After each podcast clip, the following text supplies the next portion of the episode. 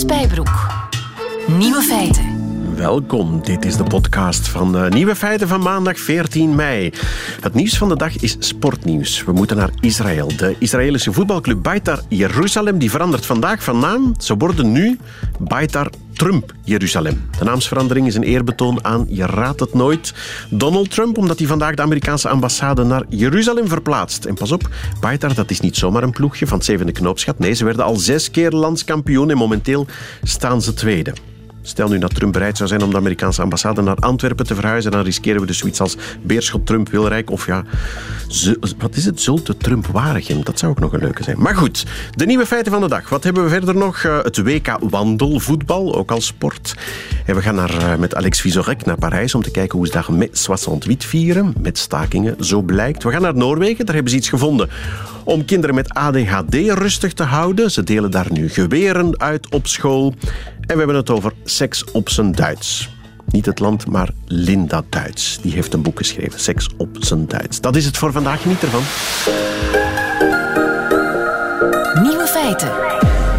Er is nog meer voetbalnieuws, behalve daar in uh, Beitar Trump Jeruzalem. Club Brugge heeft uh, voor de vijftiende keer de titel te pakken. Maar er werd elders ook nog een belangrijk toernooi uitgevochten. In Bristol namelijk. Daar vond het WK Walking Football plaats. Dat hoort u goed wandelend voetbal. Nederland was er deze keer in tegenstelling tot ons land wel bij en haalde de bronzen medaille. Dus hebben we iemand nodig om te feliciteren. Wout Jonker, goedemiddag. Ja, goedemiddag. Je bent een van de spelers van het Nederlandse elftal. Proficiat, hè? Dankjewel. dankjewel. Een bronzen medaille. Nu, ik moet eerlijk zijn, uh, uh, walking football, ik had er nog nooit van gehoord. Vertel eens, wat is het precies? Ik zal het kort uitleggen. Walking football is ontstaan in Engeland. Het is eigenlijk een variant van het zaalvoetbal. Je speelt daar uh, 6 tegen 6. Mm -hmm. uh, maar je mag alleen niet rennen. Dat heet ook het woord walking. Dat wil zeggen dat je uiteindelijk één voet altijd op de grond moet houden. Ja, ah ja wacht. We, ja. we zitten hier met een taalverwarring. Hè? Wij zouden zeggen als Vlamingen, je mag niet lopen. Maar jullie vinden, nee, nee, je mag wel lopen, want dat is gewoon wandelen in het Nederlands. Ja, enfin, dat het... is inderdaad wel een leuke. Want wij hebben het walking voetbal vertaald naar loopvoetbal. Ofwel door het... Uh, uh, ja, dat, door, in Vlaanderen zou dat betekenen dat je niet mag stilstaan. Dat je de hele tijd nou, moet lopen. Ja, nou in Vlaanderen was het, is het eigenlijk uh, wandelvoetbal. Die hebben het heel letterlijk vertaald. Want ik heb ook al in Brugge en andere delen een uh, toernooien gespeeld. En daar gaat het iets langzamer, omdat ze daar echt wandelen. En in Nederland is het lopen. En het verschil tussen wandelen en lopen is toch wel een paar kilometer per uur. Dus uh, overal is het weer anders. Wacht, wacht. Ja. Je, je moet, uh, je, het is zoals met paarden, hè? je mag niet galopperen. Er moet altijd één poot op de grond staan, neem ik aan. Juist, ja. ja en dan kan je... En de Nederlanders kunnen dat sneller dan Vlamingen. Nou, niet kunnen dat, maar de regels in Nederland zijn daar ietsje uh, makkelijker in. En in Vlaanderen zijn ze er heel streng in. Uh, en in Engeland zijn de regels ook wel zoals in Nederland. Dus dat je één voet aan de grond moet houden. Dus je mag snel wandelen. Maar ik moet bekennen, ik heb vaak tegen Engelsen gespeeld. Maar die, nou, die halen nog wel eens twee voeten van de grond. En de Engelsen zijn ook fysiek, nou, zoals we van Engelsen gewend zijn, bikkelhard. En dat zijn we in Nederland en België gewoon wat minder. Dan mag je geen enkel fysiek contact hebben. Ah ja, maar dat, daarom doen de ja. Belgen dus niet mee in Bristol. Gewoon omdat wij te traag zijn, omdat wij een beetje slenteren. Nee, jij wil mij een uh, Belgenmop ontlokken. Dat doen wij niet. Want de Belgen gaan wel straks uh, volgende maand naar het WK. Dus ik zeg niks over Belgen, want... Uh, het zijn gewoon uh, goede zuiderburen. Ja, zeg maar, als je dan met allerlei landen zit waar, waar ze allemaal verschillende regels hebben, hoe, hoe, hoe gaat dat in internationaal toernooi? Wordt er op voorhand ja. iets afgesproken? Max drie kilometer per uur? Of hoe... Uh, nou, als je niet door de geluidsbarrière gaat, dan is het goed. Nee, zonder gekheid. Uh, het is in Engeland ontstaan. En, en, en, Engeland heeft ja, hun regels ontworpen, een jaar of acht geleden. Zij spelen dus ook met een keeper en met een groter doel. Met een soort zaalvoetbal of een handbaldoel. En toen is het overgeleid naar Nederland in eerste instantie, vijf jaar geleden. Dat was het eerste land. Ja, en uh, in Nederland hebben we de regels aangepast door uh, geen keeper toe te staan. Een iets kleiner doel. Dus in Nederland en in België en in Duitsland spelen we zonder keeper.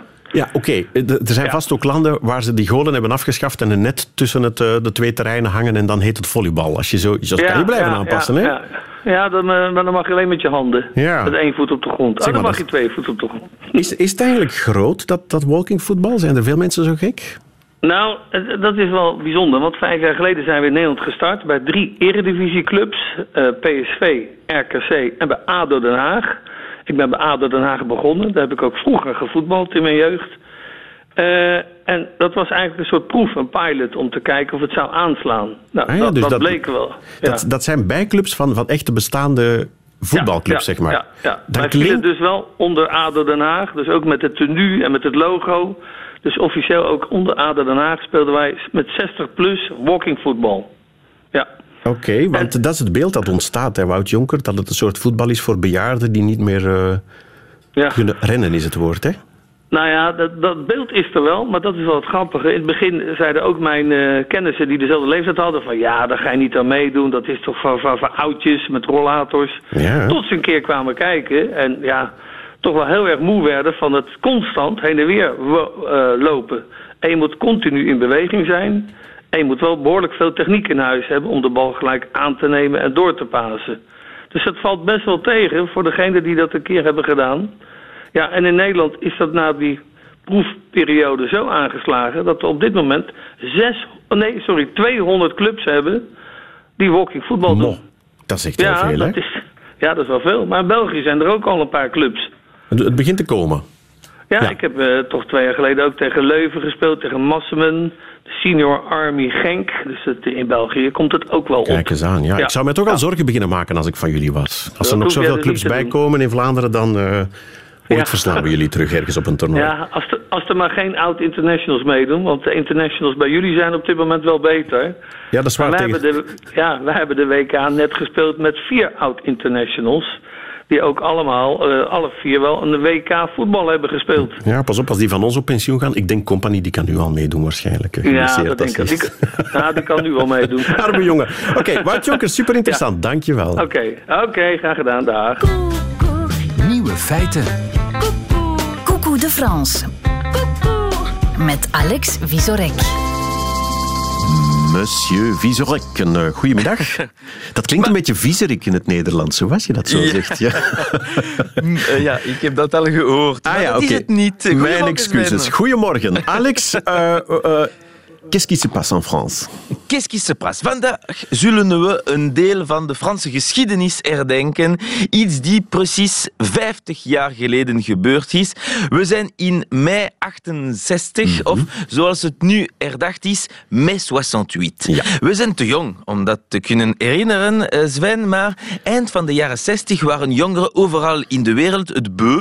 Ze wilden veranderingen, ze wilden vrij zijn. In Frankrijk bestond dat gevoel ook, maar hier is het geweldiger en breder geworden dan anders. Alles start eind maart met de betoging van een paar studenten in l'Université de Nanterre in Parijs. Ze zijn het beu van hun leefomstandigheden en van een systeem die van studenten managers maakt om arbeiders uit te buiten. Ze laten het weten in de straat. En Hoe reageren de autoriteiten? Le lendemain, à 17h, la police était appelée à la Sorbonne. La décision déclenchait la colère des étudiants. En dat is maar de start van een escalatie. Anderhalf maand later zijn studenten in Parijs verzameld en elke dag van de eerste week van mei lijkt zo. Boulevard Saint-Germain, les pavés de l'émeute volent. 10 000 étudiants sont dans les rues engagés dans une lutte acharnée avec les policiers.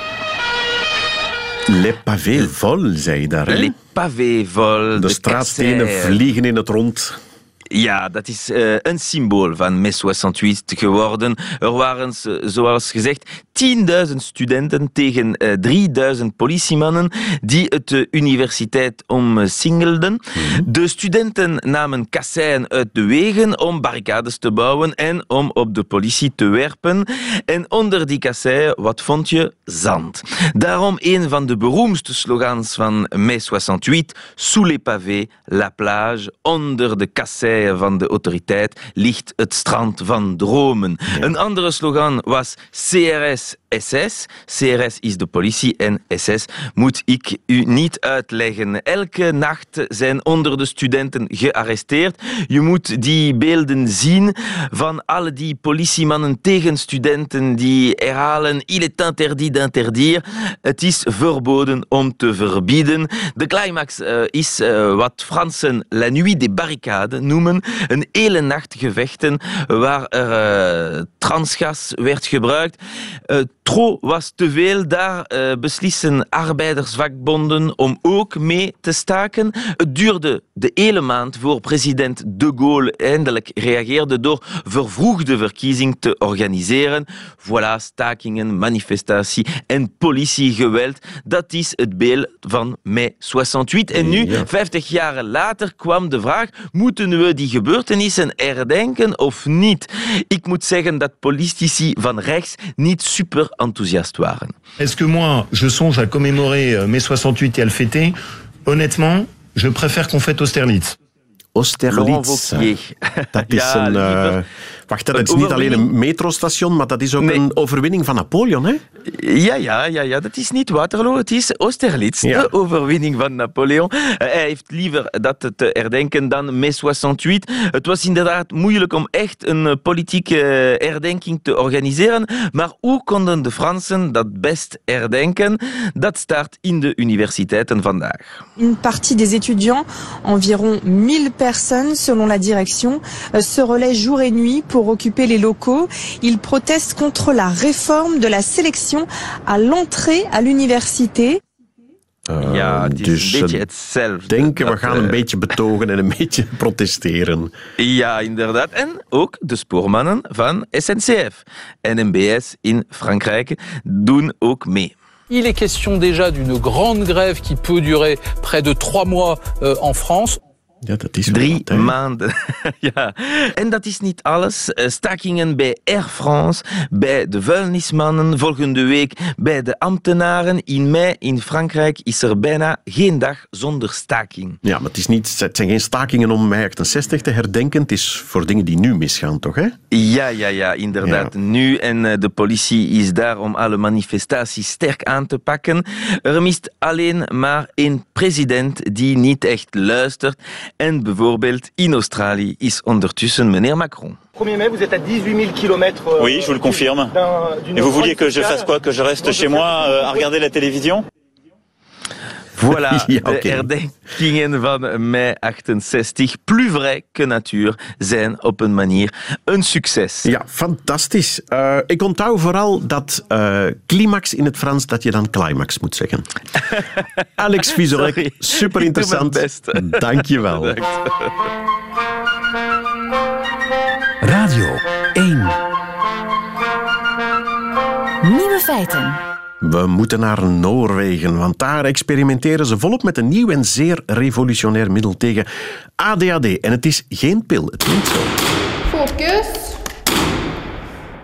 Ja, Martin, snel. Ga nou bort voor school, daar slaap al dit eraan. Geweerschoten op school. Normaal gaat je haar dan recht overeind staan, maar in Noorwegen kunnen ze nog meer lachen. Dat was een fragmentje uit een Noorse tv-reportage waarin uh, jongens van 13 op school rondlopen met een geweer. En ze houden schietoefeningen en ze leggen hen uit hoeveel deugd dat ook doet. Marcel Burger, goedemiddag. Goedemiddag. Onze man in Noorwegen. Uh, is het fenomeen jou bekend? Ik dacht, dit, dit is gewoon een smakeloze grap. Nee, het is, een, het is echt een, een langdurig project van twee jaar.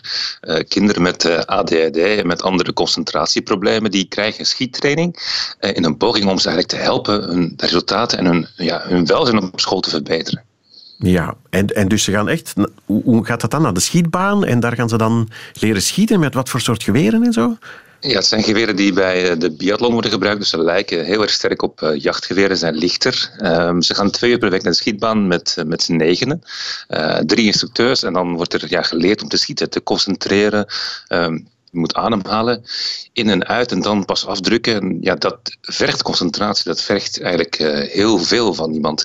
En uh, dat schijnt dus zo te zijn dat het voor die kinderen zo goed werkt dat ze dat kunnen gebruiken bij hun dagelijkse schoolwerkzaamheden, bij wiskunde, bij, uh, bij Noors. Dat ze, als ze gestrest raken, dat ze even nadenken. Concentratie en op het doel richten en dan gaat het makkelijker. Ah ja. Biathlon, dat is iets dat is uit de Olympische Winterspelen. Dat is zo skiën en dan schieten zeker, hè? Ja, en dat is heel groot hier in, in Noorwegen en de rest van Scandinavië. Uh, dus het is een sport die eigenlijk heel, ja, heel bekend is in, in Noorwegen. En uh, het gekke is eigenlijk dat uh, de Noorden die zijn eigenlijk verder gegaan waar de Denen zijn begonnen. De Denen hebben ook al zo'n project gehad waar bij elkaar 430 kinderen hebben zo'n schietstraject ondergaan. En daar bleek het ook goed te gaan. En in Noorden denken ja, dat moeten wij ook kunnen, hè, want wij hebben ook problemen met onze kinderen op school. Ja. dus en het schijnt goed te werken. Want ik vroeg het mij al af, welke gek bedenkt nu zoiets? Het is dus een Deense gek die gedacht heeft, die ADHD'ers, we gaan die geweer in hun poten stoppen en dan, dan komt het wel goed. Ja, het klinkt heel tegenstrijdig natuurlijk, omdat geweld op school moet worden ja, behandeld met een andere, op een andere manier. Maar omdat die leerlingen ook om leren gaan met hoe je eigenlijk wapens moet gebruiken, veiligheid is een heel groot uh, aspect daarin, uh, denken ze dus vaker na bij hoe ze ja, bij een andere vak en hoe ze op school zijn. Er zijn leerlingen bij die zijn ja, soms gewelddadig, er zijn leerlingen bij die, die kunnen zich minder goed uitdrukken. En ja, nu ze eigenlijk met schieten leren concentreren, uh, een andere vorm van discipline leren, gaat het makkelijker. Ja, dat is wel gek. Hè? Je zou denken van iemand die moeite heeft met zich te concentreren en stil te zitten, die geef je dan net een taak waarbij ze zich heel erg moeten concentreren. En dat werkt dus goed. Kan, kan het relatine vervangen, denk je? Het kan, uh, het kan zaken zeker vervangen. Kijk, het gaat natuurlijk om gevaarlijke dingen. En misschien omdat het gevaarlijk is uh, met wapens omgaan, heeft het een extra effect dan andere, andere zaken. Ja, oké, goed. Als het werkt voor de Denen en het werkt voor de Noorse kinderen met ADHD, dan moeten wij ons afvragen of wij hier ook bij ons wapens moeten uitdelen aan uh, dat soort kinderen op school. Ik ga eens vragen aan uh, Pedro de Bruikere, pedagoog, onderzoekers. Pedro, goedemiddag. Goedemiddag.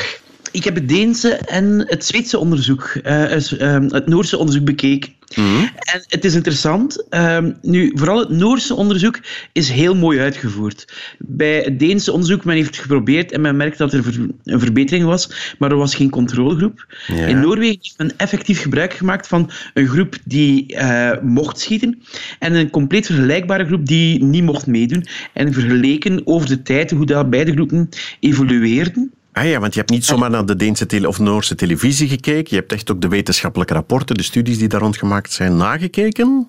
Klopt. En wat is de conclusie? Wel, het woord dat meest valt in het Noorse onderzoek is veelbelovend en optimistisch. Oké. Okay. Uh, maar als je dan gaat kijken naar de eigenlijke statistieken, dan is in feite op één element, namelijk uh, op de IQ-testen, een duidelijke verbetering. Terwijl de rest in feite, want men heeft zowel uh, testen gedaan, maar men heeft ook interviews gedaan, de kinderen, de leerkrachten zijn allemaal heel enthousiast. Maar als we gaan kijken naar in feite de harde instrumenten, is het enkel bij de WISC, dat is de uh, intelligentietest voor kinderen die afgenomen is, zien ze een duidelijke verbetering. En ze zeggen van, kijk, we hebben nu een kleine groep, we hebben nu een jaar gedaan, we hebben meer onderzoek nodig, dat is typisch voor onderzoekers, maar er zit hier wel iets in. En misschien, als je daarnet het verhaal hoorde, ze maken een heel opvallende vergelijking waarom het zou kunnen werken. Ze vergelijken het met de technieken die je aanleert als je leert mediteren. Namelijk op je ademhaling letten, je leert focussen. En men hoopt dat er een soort van transfer, overzetting komt van wat je leert binnen de schietoefeningen, dat je dat ook kan gebruiken op andere momenten. Ah ja, dus je zou misschien net zo goed met yoga kunnen experimenteren op die kinderen. Dat zou kunnen en ook op dat vlak gebeurt er internationaal wel onderzoek.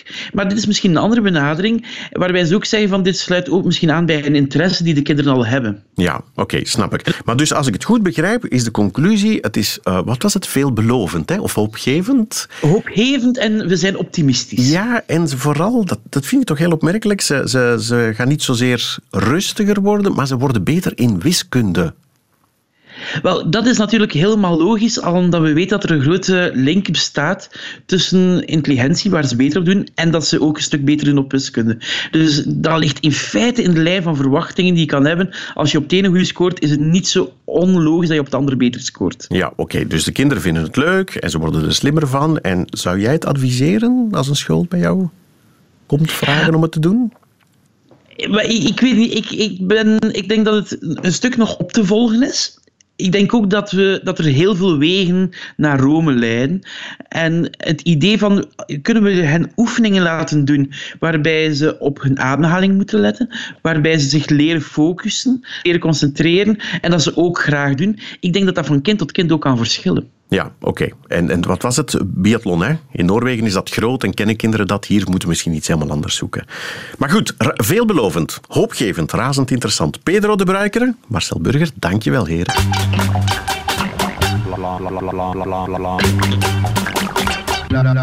Nieuwe feiten. En nu moet je eens even meeluisteren. Daarnet hoorde ik geheig in mijn oor. Dat, Klein beetje graag. Ja, toch wel. Hè? Want Linda Duits die was uh, naar de studio gelopen in Nederland, omdat we met jou wilden belden. Dag Linda. Dag, ik kwam met de fiets en het was druk en uh, ik fietste hard. Haasten, haasten, haasten. Maar het is toch gelukt, gelukkig, want we willen het over je boek hebben. Proficiat ermee. Het heet Seks op zijn Duits. Prima titel. Dank, dank. Uh, want, want Duits, dat ben jij, Linda. Je bent sociaal wetenschapper. Je schrijft columns over seks. En er staan de meest wonderlijke dingen in. Ik, ik moet toegeven, het, um, Lieven heeft het gesprek voorbereid, heeft er allerlei interessants uitgehaald. Um, ja, dat heel vaak dat hetero's de norm zijn. Hè? In, in, enfin, moet ik nu seksboeken zeggen, of, of seksinstructie, of als er over seks gedacht en gepraat wordt? Als het, precies, als er over seks gedacht en gepraat wordt, dus ook in voorlichtingsboeken, maar ook heel erg in wetenschappelijk onderzoek. Uh, een mooi voorbeeld daarvan vind ik zelf... Um, mensen verschillen van opvatting over wat telt als seks. Hè? Uh, uh, moet daarvoor een penis in een vagina gaan? Of uh, is een beetje voelen, zeg maar, telt dat ook als seks? Nou, dat is, daar wordt best wel veel onderzoek naar gedaan. Hè? Wanneer spreken daarvan en leeftijden en zo. Mhm. Maar je zou verwachten dat dat dan ook gedaan wordt met um, homomannen en lesbische vrouwen. Omdat die daar toch andere opvattingen over hebben. Maar dat is er eigenlijk nauwelijks. Dus dat is een heel ja, mooi voorbeeld van hoe weinig we eigenlijk weten over ja, wat we LHBTQ's noemen. En hoezeer hetero's ook in het seksonderzoek de norm zijn. Ja, en dat probeer jij in dat boek recht te zetten met allerhande columns. Ik heb er onder andere uit geleerd, of ik heb van Lieve geleerd, dat hij eruit geleerd heeft, uh, dat homo's makkelijker samen kunnen klaarkomen. Ja, dat is ja, precies. wonderlijk, hè? Hoe, hoe zit dat dan? Nou ja, dat, dat, kijk, hetero's zijn wat dat betreft eigenlijk gewoon niet zo, niet zo uh, compatibel. uh, dus uh, sowieso is het zo dat bij heteroseks heel erg de nadruk ligt op het orgasme van de man. En veel minder op dat van de vrouw. Maar ook als je zeg maar biologisch kijkt.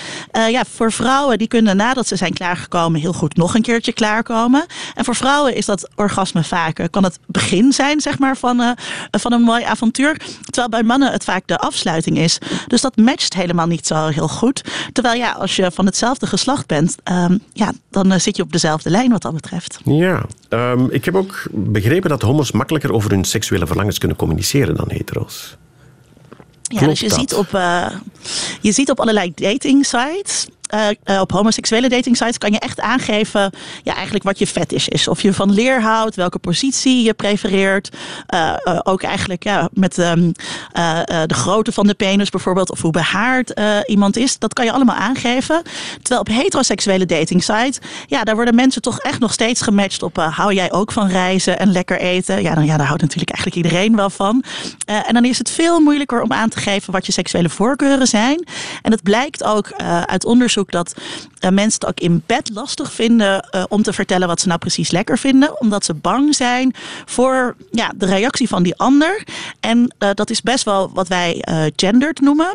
dus gender speelt daar een belangrijke rol in. Dus verwachtingen over ja, hoe je je als man hoort te gedragen, hoe je als vrouw hoort te gedragen. Dat, dat zijn dingen die belemmeren die communicatie in bed. Ja, en is dat iets wat, wat typisch mannelijk is dan? Dat, dat die mannen dat wel kunnen? Of bijvoorbeeld lesbiennes, kunnen die dat ook heel goed? Zeggen wat ze, wat ze leuk en lekker vinden en daar goed over praten? Dat weet ik eigenlijk niet. Over, uh, over lesbiennes, daar is uh, wat minder over uh, bekend. Dus vooral, kijk, kijk, homoseksuele mannen zijn natuurlijk veel um, opener over hun seksualiteit. Dat is, die is veel meer op de voorgrond dan bij hetero's en inderdaad dan ook bij lesbiennes. Maar van lesbiennes moet ik eerlijk zeggen dat ik het niet weet. Ja, dat, dat is de echte sociale wetenschapper die nu spreekt. Als je het niet weet, gewoon zeggen dat je het niet weet. En dat het niet onderzocht is. Ook zo. Ja, dat is heel Nee, goed. en het is, het is altijd belangrijk om de gaten hun kennis uh, aan te geven. Ja, ja. absoluut. De, de, de, ja, je, je columns hebben hele interessante titels. Eén daarvan is uh, Vrouwen geilen op buiken. Ja, dat, heb is wel, dat, dat was wel mooi. Uh, dat, nee, daarin bespreek ik onderzoek uh, waaruit dat blijkt. Dat um, uh, als vrouwen naar lichaamsdelen kijken, dat ze dus vooral die buik beoordelen.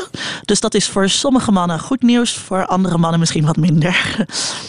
Ja, en, en, en dus het is niet zozeer dat ze, dan, dat ze dan dikke buiken lekkerder vinden, of ook dat kan verschillen van persoon tot persoon. Ook dat kan verschillen van persoon tot persoon. Maar dat is waar ze. Ze kregen foto's voorgelegd. En dat was waar de meeste aandacht uh, uh, naar uitging. Nou was er op dat onderzoek ook nog wel heel wat aan te merken hoor. Zoals trouwens uh, vaak bij onderzoek is. Dus wat ik, ja, waar ik eigenlijk achter kom in al die jaren dat ik die column schrijf. Is dat we. Ja, toch heel weinig leren van wetenschappelijk onderzoek over, uh, over seks en seksualiteit. Uh, en wat ook jammer is, is dat we er eigenlijk ook niet van leren hoe we het nou uh, nog beter kunnen doen met elkaar in bed. Ja, ja dus, nou, dat is weinig hoopgevend, hè? Dat hoe hard je ook je best doet. Ja, dat is eigenlijk geen, dat is eigenlijk geen goed verkooppraatje voor het boek, hè? Misschien. Nee. uh, maar dat, nee, nou, kijk, ik vraag in al die jaren en al dat onderzoek en zo, wat, wat, wat is jou zelf het hardst opgevallen? Wat, waar heb je het meest uit geleerd? Waarvan je denkt, oké, okay, daar kan ik iets mee? Um, nou, wat ik, wat ik uh, erg belangrijk vind, als ik het zo in, over, in oogschouw neem allemaal, is dat mensen zijn heel erg bezig met de ander. Dus met zich vergelijken, zeg maar. Is mijn piemel wel groot genoeg? Ziet mijn vagina er wel mooi uit? Hoeveel bedpartners is het normaal om te hebben? Allemaal dat soort uh, vragen worden gesteld. En mensen zijn eigenlijk niet zo heel reflexief over wat ze nou precies doen uh, in bed. dus wat minder focus op de ander en wat meer focus op jezelf. Wat vind je zelf lekker? Verken je eigen uh, je eigen fantasieën, je eigen fetishen, je eigen voorkeuren. Uh, dat, is wel, dat is wel een belangrijke boodschap, denk ik. Uh, en daarnaast, zeg maar, om toch een beetje het boek te pluggen en te promoten, geeft het toch ook wel geeft het toch ook wel um, inzicht in uh, hoe jonge mensen seksualiteit beleven. En eigenlijk een beetje ja, de stand van zaken rondom seksualiteit uh, heden ten dagen. Ja, want je, je kan er dus ook uit leren hoe andere mensen over, over seks denken en ermee bezig zijn. En misschien even hard twijfelen of, of hele ja, dingen leuk vinden die jij dacht, dat is misschien raar, maar dat uh, vindt iedereen normaal of zo. Ja, dus, dus rond seksualiteit gaat het heel vaak over dat, uh, over dat idee van normaal. Terwijl, ja, misschien moet je helemaal niet normaal willen zijn in bed, maar juist bijzonder of uitzonderlijk. Hè? Uh, uh, dus er, zit nog steeds heel veel um, stigma, er zit nog steeds heel veel schaamte rondom seks. en dat is heel erg jammer. Dus dat is wel ook iets wat ik met het boek uit de weg probeer te helpen. Ja, en waarvan je hoopt dat het ongelooflijk gaat verkopen en heel veel jonge mensen en oude mensen, dan om het even wie het gaat lezen allemaal ja, en ik heb het ook geprobeerd om er een beetje humor in te stoppen. Uh, dus dat is misschien ook wel aardig. Ja, dat is wel gelukt. Je bent er beginnen in lezen. Ik denk, ik denk dat ik ga verder lezen. Nou, dat, dat, vind ik heel fijn om te horen. Ja, dat is wel, als jij je boek niet promoot, dan zal ik het wel doen. Hè. Uh, Seks op zijn Duits heet het. En dat is een woordspeling wat is geschreven door Linda Duits. Linda, dank je wel. Je mag gaan uitheigen. Heel graag gedaan. Yes, bedankt. Het is hoog tijd voor het uh, middagjournaal van Fikri El Azouzi. Nieuwe feiten. Middagjournaal. Goedemiddag. Salam alaikum. Ja, ja, beste luisteraars. De soumission is volop aan de gang. Salam alaikum op de openbare omroep. En dan met jullie belastingsgeld. Misschien ga ik morgen een Sora voordragen. En voor de luisteraar die niet weet wat een Sora is, dat is een Koranvers. Voor degene die niet weten wat een Koran is, dat is een boek. Een heilig boek dat jullie allemaal moeten lezen. De soumission drijft maar door. De soumission zwaait steeds hardnekkiger. Ik geef nooit een hand aan vrouwen. Een hand schudden strookt niet met mijn normen en waarden. Ik heb daar geen zin in. Ik vind dat ik het recht heb om geen handen te geven. Ik geef ook geen handen aan mannen. Ik heb daar geen zin in. Ze moeten zoiets verbieden. Beseffen jullie niet hoe smerig een hand geven is? Beseffen jullie niet hoe walgelijk een hand geven is? Beste luisteraars, we hebben de verlichting gehad. Weten jullie niet hoeveel vieze, vuile, stinkende bacteriën er op handen kruipen? En met een simpele handdruk breng je al die smerige troep over. Je kan infecties krijgen, griep, diarree, een hersenvliesontsteking. Je kan er zelfs gonorroe van krijgen.